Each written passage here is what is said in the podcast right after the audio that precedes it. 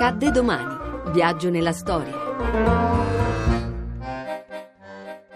12 luglio 1982. Il pranzo al Quirinale. Pertini invita i campioni del mondo. Il popolo italiano non è superiore agli altri popoli, ma non è inferiore agli altri popoli. Non sarà anche un merito suo, soprattutto. Il merito mio? No, no, non può essere il merito di un uomo. Il presidente Pertini vuole riportare a Roma con il suo 19 i campioni del mondo. A Roma migliaia di tifosi stanno aspettando i loro beniamini all'aeroporto di Ciampino. È lui che scende prima di tutti, seguito da Berzot che innalza la coppa. Pertini la coppa non ha voluto prenderla in mano perché la coppa è dei giocatori che l'hanno vinta. Siamo due fumatori di pipa e gli ho detto che bruci nel fornello della pipa. Questo è il fornello. Deve bruciare come faccio io le sue amarezze e le sue delusioni. Vincerà sempre lui.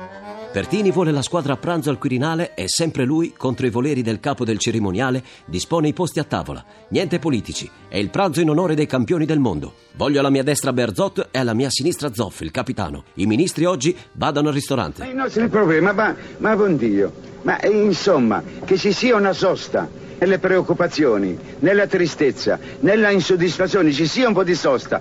Dopo sei giorni di lavoro viene la domenica, no?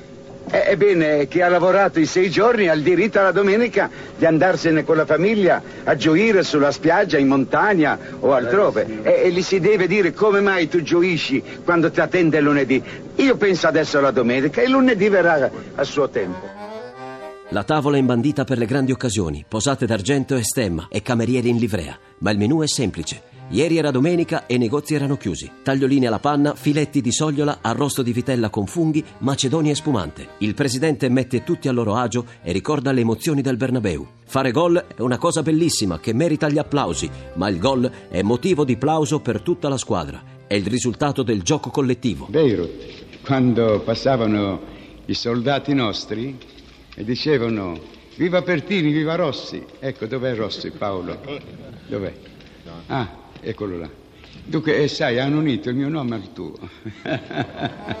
Ed ancora, la vostra vittoria mi ha regalato uno dei momenti più belli della mia vita. Certo il più bello dei quattro tormentati anni della mia presidenza che ho festeggiato proprio in questi giorni.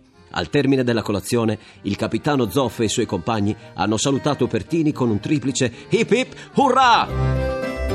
A domani da Daniele Monachella. In redazione Laura Nerozzi. Le ricerche sono di Mimi Micocci, alla parte tecnica Antonello Piergentili, la regia è di Ludovico Suppa.